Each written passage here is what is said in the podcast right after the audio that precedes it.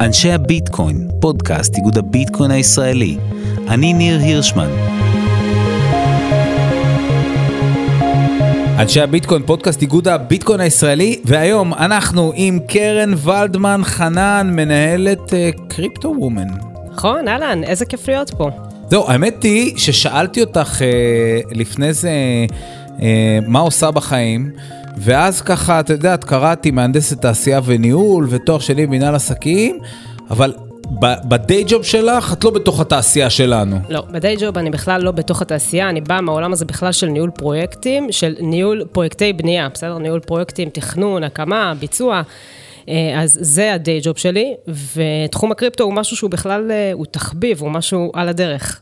וכאילו, זאת אומרת, ממש מגזר ציבורי, ככה הארדקור נכון, מאוד... נכון, אני מתעסקת גם במגזר הציבורי, נכון, הארדקור, ולמעשה הקשר שלי בעצם לתחום הזה של קריפטו, הוא ממש אין קשר. תגידי, אז זהו, אז אני, אני חייב לשאול שאלה בעניין הזה, זאת אומרת, הרי אנחנו מתייחסים למטבעות דיגיטליים, לביטקוין, לקריפטו באופן כללי, בצורה מאוד מאוד רצינית, אבל אני חייב להגיד שהחוויה האישית שלי, בתור בן אדם, את יודעת, שכל היום מדבר עם גורמי ממשל, על מטבעות דיגיטליים וזה, לפחות בשלב הראשון, ההגבה מתרוממת, זאת אומרת, יש הרבה הרבה דעות קדומות, והרבה הרבה זה, וכאילו באה מישהי ככה, שביום יום שלה, מתעסקת בדברים הכי כבדים, והכי משלטים, והכי כזה, תכנון ובנייה, וכל האזורים האלה, ופתאום חברים מהעבודה ככה, שכל היום עם, לא יודע, עם, ה, עם, עם התוכניות בידיים, ורצים אחרי שופלים ומערבלי בטון, ורואים ואומרים, אה, קרן, היא מנהלת קהילת קריפטו,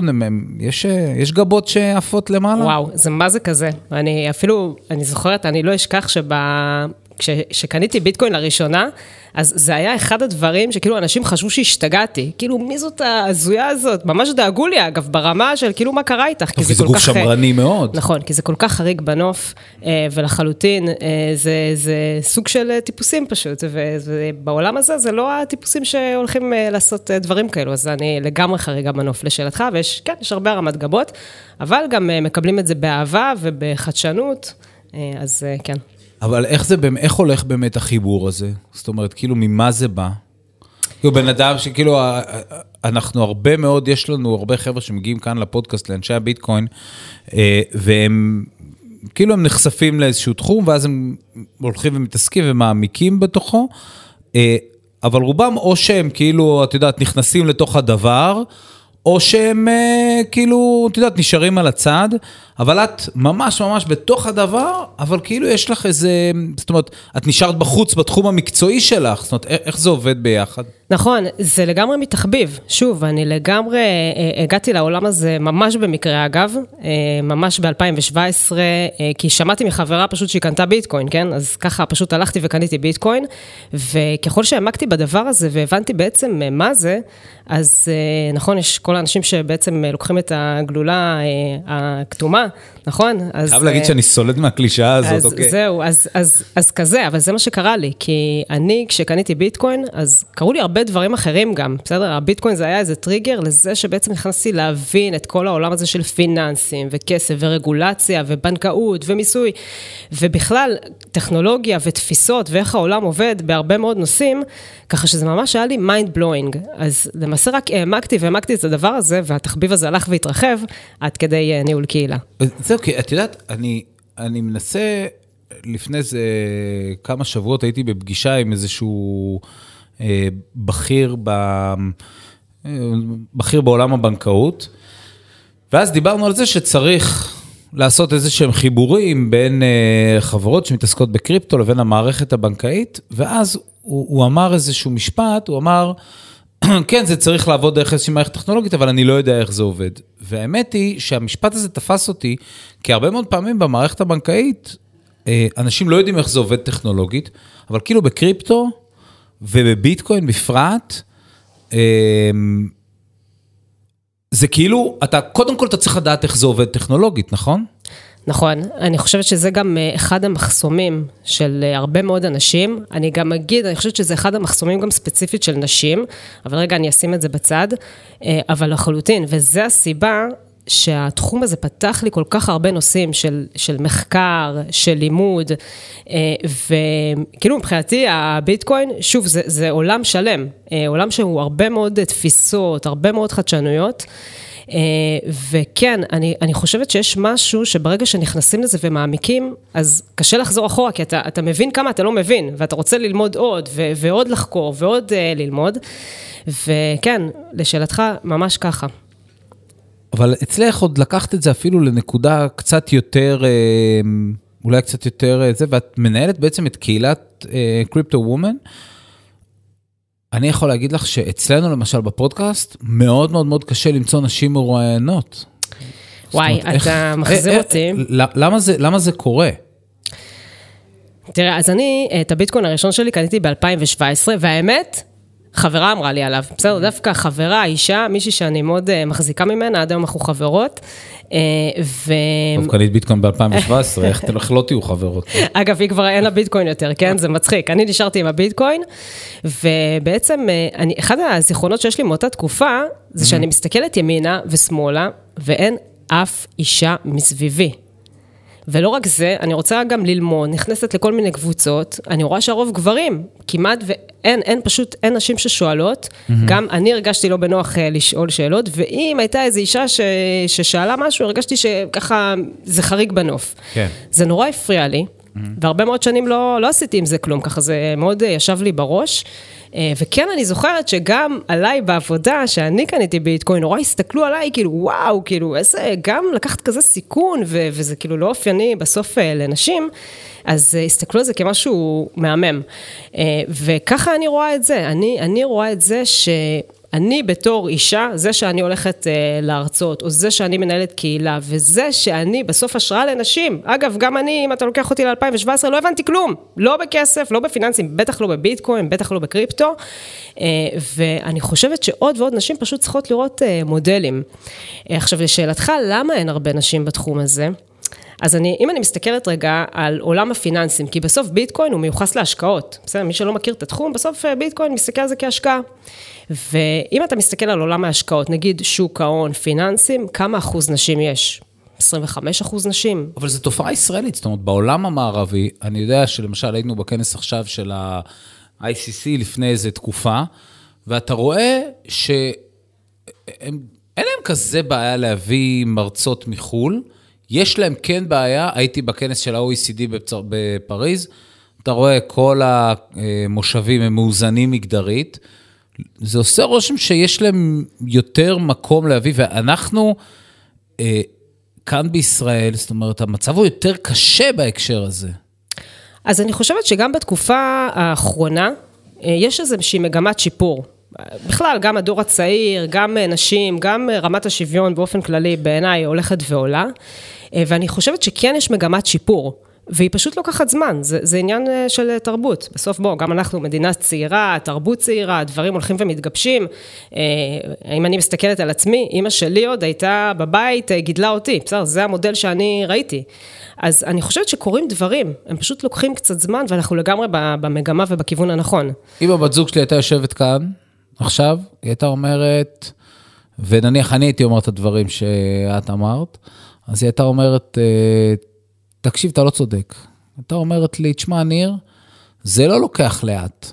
זה, אנחנו נמצאים בתוך איזושהי מגמת הידרדרות, אנחנו נסוגים אחורה, ואנחנו נמצאים בתוך עולם שהוא הולך ונהיה יותר ויותר גברי, ושלנשים יש פחות ופחות מקום, ובגלל זה אנחנו גם רואים זעקות גדולות כאלה, כמו צעדת השפחות והדברים האלה שאנחנו רואים מאוד מאוד מאוד חזק עכשיו, ואנחנו רואים גם ממשלה שינית יותר, יותר קשוחה לנשים, ולא פלא שנשים מודרות, ואנחנו נמצאות באמת בבעיה. וזה לא שהדברים מתקדמים, הם מתקדמים כל כך לאט, שאתה יכול להסתכל עליהם ולחשוש שאתה נסוג. כמובן שכל אחד יש לו את הפרספקטיבה שלו ואת הדעות שלו. אני אוהבת להסתכל... תזהר, הסתבכתי עם אורית. אז זהו, אני לא רוצה להסתבך עם הבת זוג שלך. אבל קודם כל אני אישה, אז מותר לי להגיד את זה, ואף אחד לא בוא אליהם בטענות גם. היא לא תבוא בטענות. אז אני, יש לי איזו דעה, אני אוהבת להסתכל על דברים, אני לא אוהבת להיות ניזונה ככה ביום יום, אני אוהבת להסתכל על דברים מפרספקטיבה.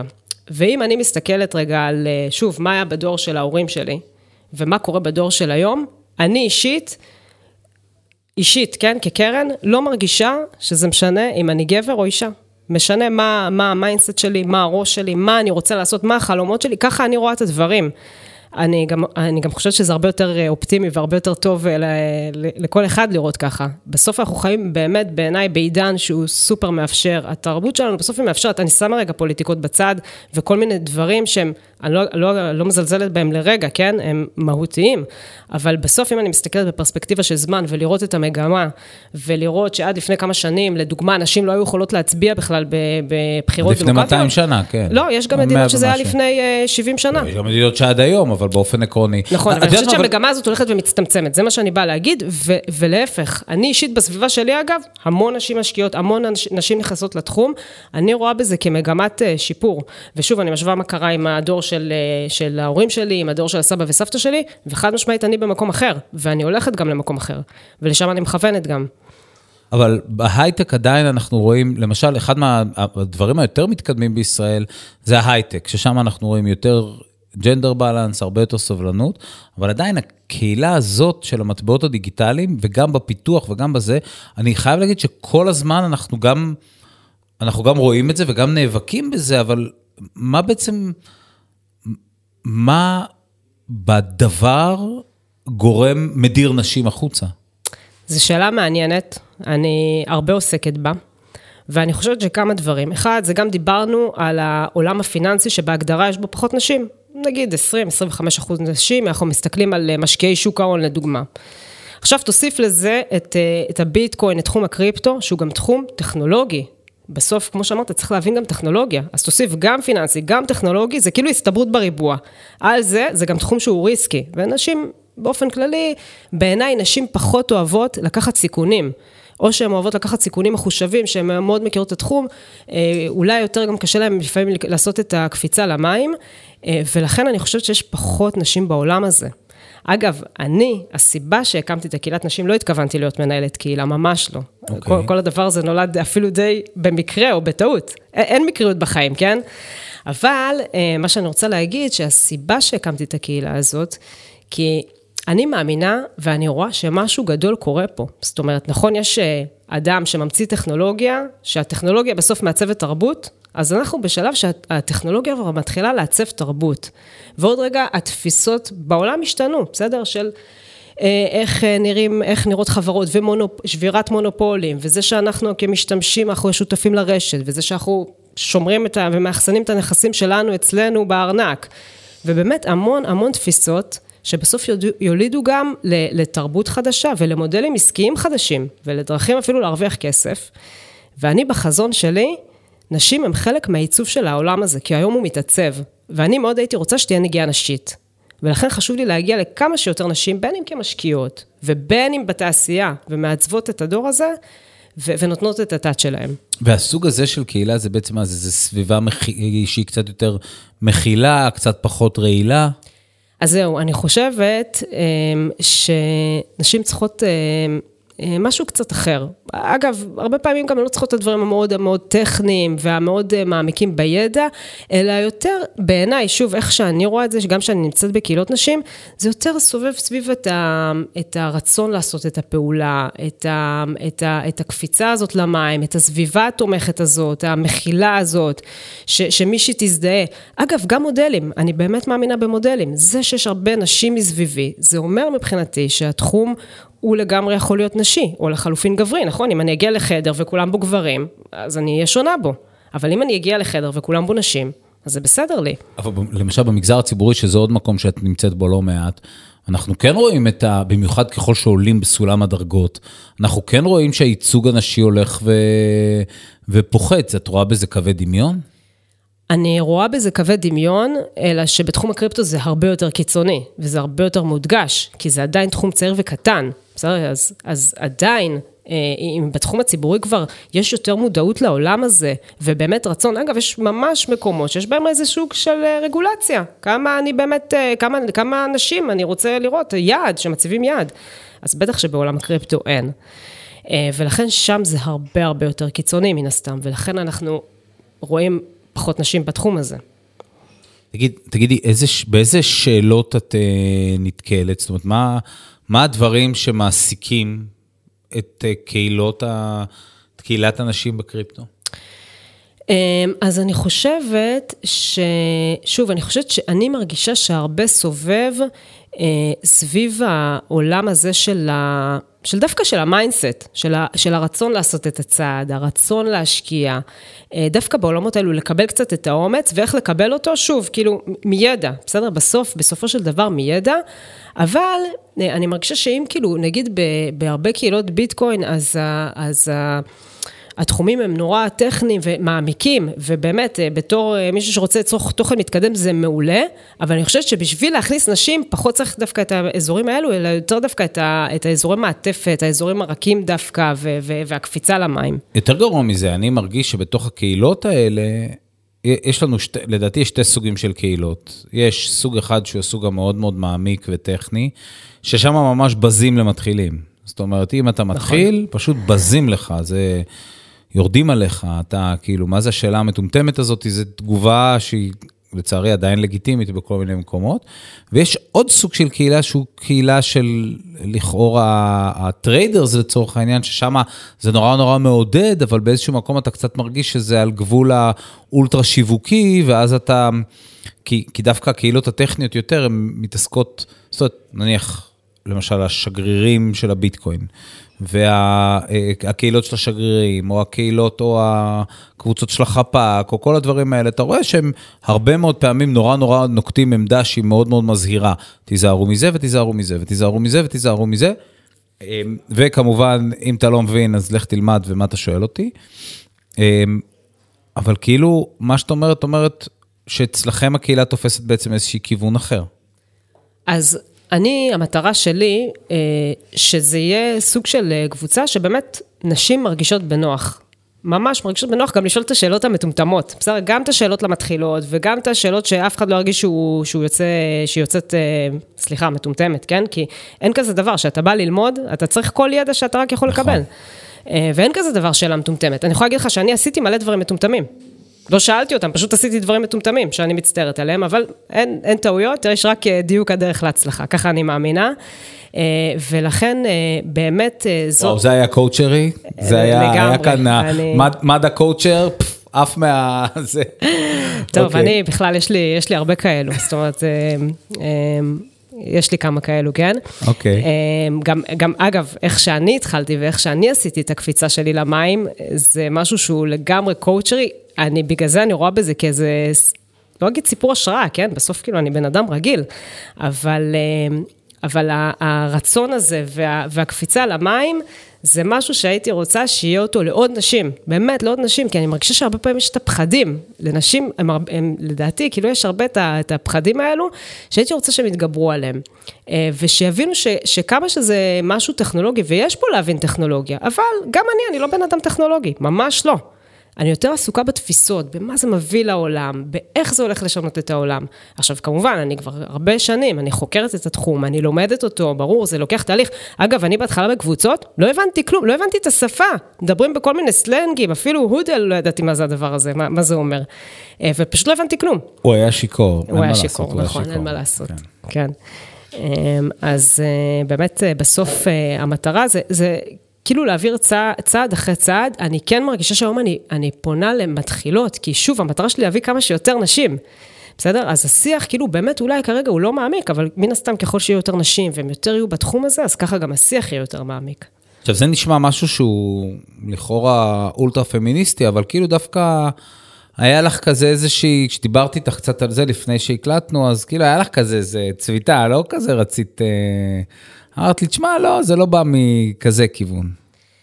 נכון, אני שוב, אפרופו קואוץ', קואוצ'רית, מה שאמרת, זה הכי קואוצ'ר שלך, אז אני נורא מאמינה באמת שמה שאני רוצה שיקרה, יקרה. זה לא משנה אם אני גבר או אישה, הכל תלוי באמת ברצון שלי, ככה אני רואה את הדברים. אבל זה כן, כשזה בא מאישה, זה פמיניסטי מאוד, לא?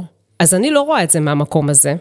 חשוב לי שיהיו עוד נשים, אבל אני לא יכולה להגיד לך שאני עכשיו אה, פמיניסטית, בסדר? אני לא מגדירה את עצמי כזאת. אגב, אני גם, אני לא אוהבת את הרעיון של לא להדיר לא גברים ולא נשים, בסדר? אני לא מאמינה בזה, אני מאמינה לגמרי בשוויון. אני מאמינה שאם אנחנו בחדר נשב ונעשה פה סיור מוחות, עדיף שיהיה כמה שיותר גם גברים וגם נשים, כאילו שיהיה, סליחה, חמישים חמישים. בכלל, לא רק נשים גברים. אבל בהגדרה, מחשבות שונות. בהגדרה, ב, בחברה, שהאוריינטציה שלה היא להדיר נשים, והאוריינטציה שלה היא, אני יודע שזו ההתמודדות שלנו ביום יום, אנחנו רואים, אנחנו בסביבות כמעט גבריות לחלוטין.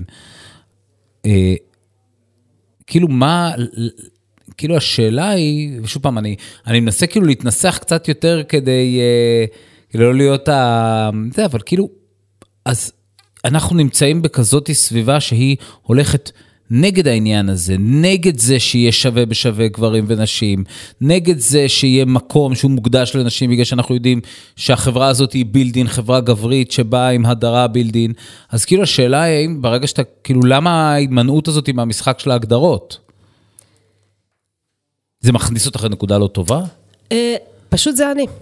אוקיי. ככה אני, ככה אני גדלתי אגב, אני מאז שהייתי קטנה אמרו לי, אתי ככה, אתי עורך הדין, אתי רופאה, את זה, אף פעם לא הסתכלו עליי כי אם אני בת אז אני משהו שונה, ו- וככה אני גדלתי, אגב זה, זה תפיסת העולם שלי, זה, זה אני. אגב גם הסביבה שלי נורא כזאת, אני מסתובבת ב- בקרבת נשים שהן סופר משפעניות, שהן נשות קריירה, ש- שהן בעשייה מתמדת, והן לא רואות את ההבדלים. אבל זה לא סביבה מאוד מאוד גברית? לא.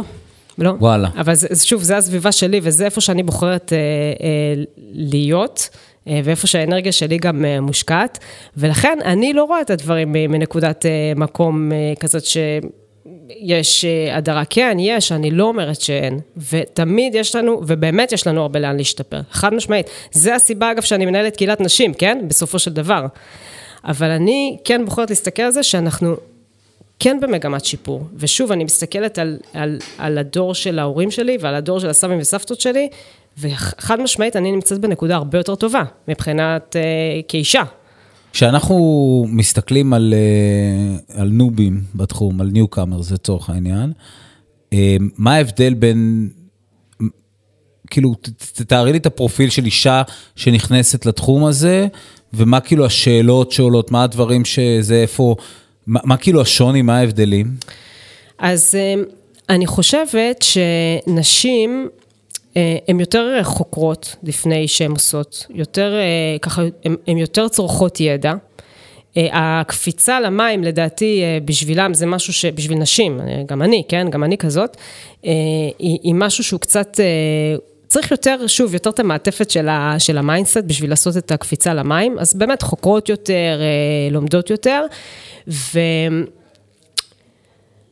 חושבת גם שבסוף כאילו אני, אני, אני מרגישה בתחושה שלי שגברים כאילו באמת פשוט כזה עושים, עושים ועל הדרך כזה לומדים, ונשים קצת יותר נרתעות ויותר מרגישות שהן צריכות באמת להבין מה הן עושות.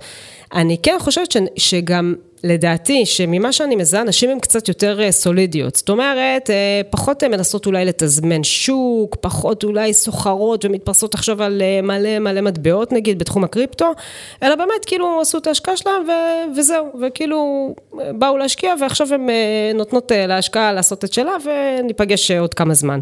אגב, אומרים שגם נשים בגלל זה הן משקיעות טובות יותר, כי הן לא מנסות לתזמן שוק, ולכן הן בסוף מרוויחות יותר גם. יש מחקרים כאלו.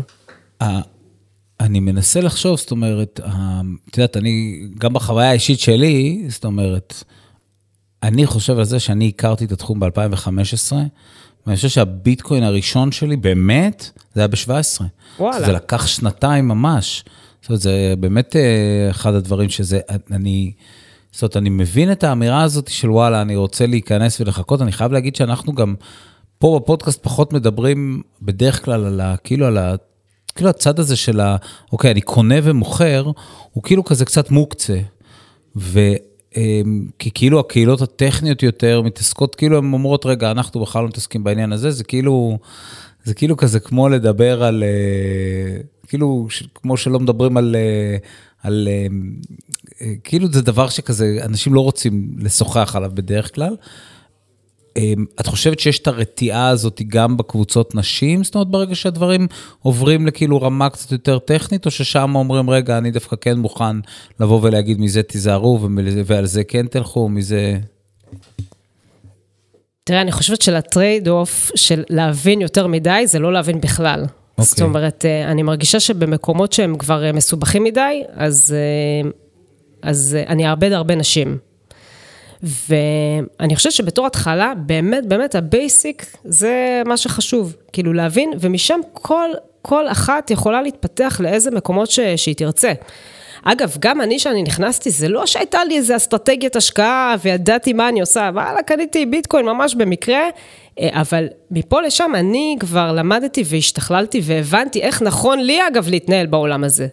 אני באמת למדתי את זה מעשייה גם, כן? זאת אומרת, לא הייתי יכולה ללמוד את זה מתיאוריה, מלשבת ולקרוא, לראות מהצד. זה אני אישית. ולכן, אני באמת חושבת ש... כן, כן, כאילו צריך לעשות רגע את ה... אחד הדברים שאני אוהבת גם בעולם הזה של קריפטו, זה שבאמת אפשר להתנסות בסכומים קטנים, נכון? לא צריך עכשיו, לא, לא צריך... צריך להשכיב מאתיים אלף שקל. בדיוק, מאתיים אלף שקל, בין אם זה השקעה, עשרים אלף שקל בשביל לפתוח תיק מניות. לא, אפשר ב-חמישים שקל וללמוד מזה כל כך הרבה. אגב, ממש ככה, ללמוד הרבה דברים גם על עצמי בתור משקיעה אפילו. איך נכון לי להתמודד ואיך נכון לי להתנהל. איך זה מרגיש, איך זה מרגיש שהשער יורד ואיך זה מרגיש השער יורד. תקשיב, אני רוצה להגיד לך שזה, ביטקוין זה בעצם ההשקעה הראשונה שעשיתי ever.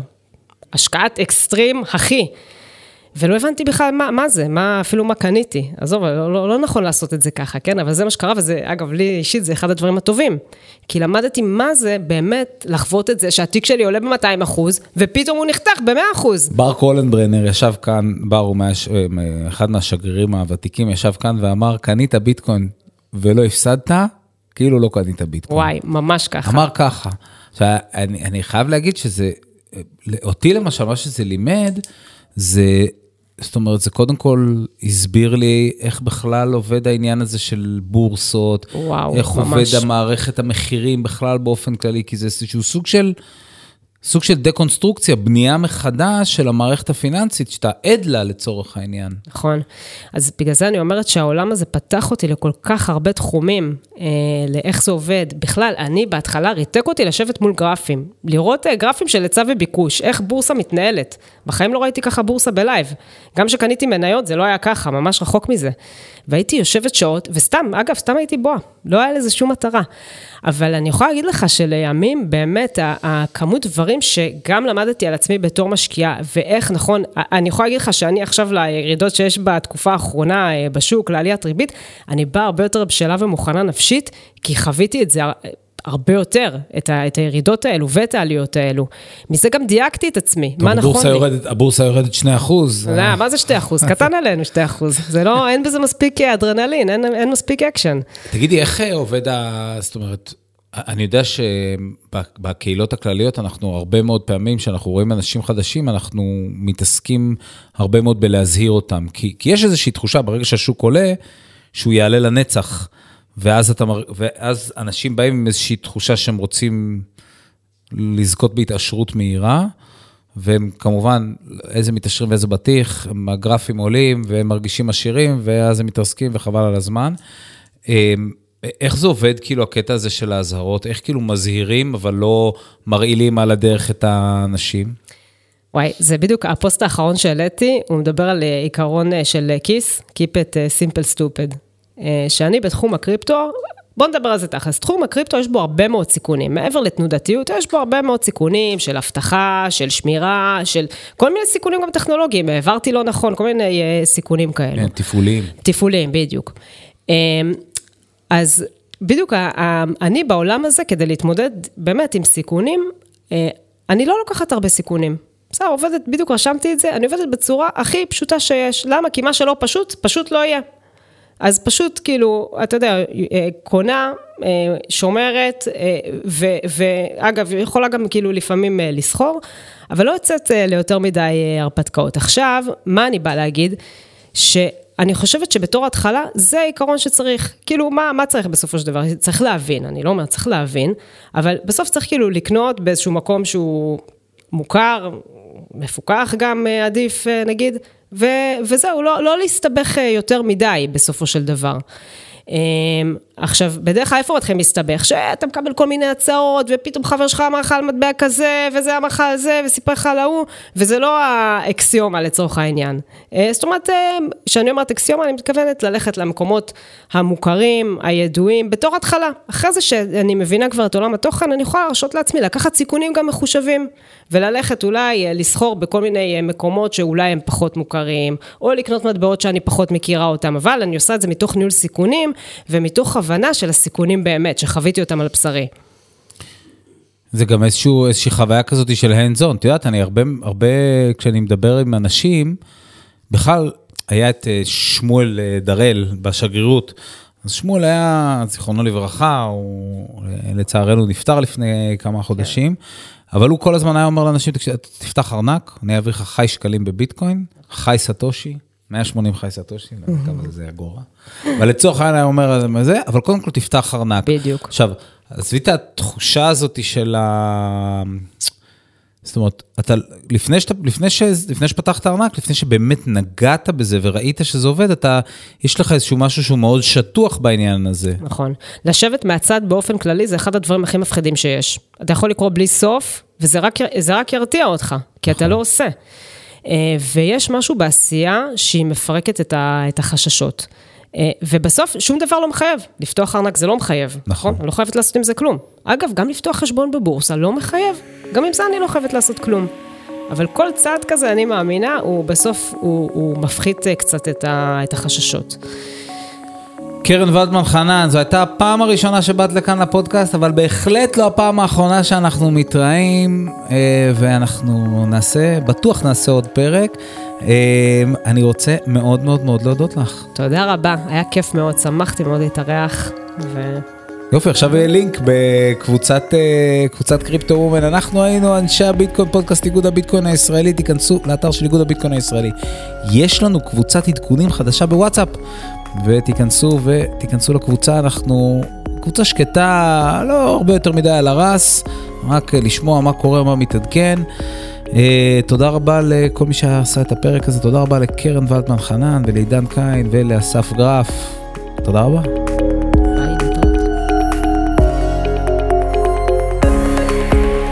תודה לכל מי שהשתתף בהכנת הפרק. תודה מיוחדת למני רוזנפלד, יושב ראש איגוד הביטקוין הישראלי, שרק בזכותו אנחנו יכולים להביא את הסיפור הזה אליכם. הפקה ועריכה, ניר הירשמן. הקלטה ועיצוב סאונד, עידן קיין שמיר. את הפרקים שלנו ניתן למצוא בספוטיפיי, אפל פודקאסט וגוגל פודקאסט. למי שרוצה לקרוא עוד, אפשר להיכנס לאתר איגוד הביטקוין הישראלי, בכתובת ביטקוין נקודה או אר ג'י נקודה איי אל. אל תשכחו להירשם לרשימת התפוצה שלנו באימייל, אנחנו מספרים שם על הרצאות, אירועים ועוד דברים מעניינים שקורים בקהילת הביטקוין הישראלית. נתראה בפרק הבא של אנשי הביטקוין.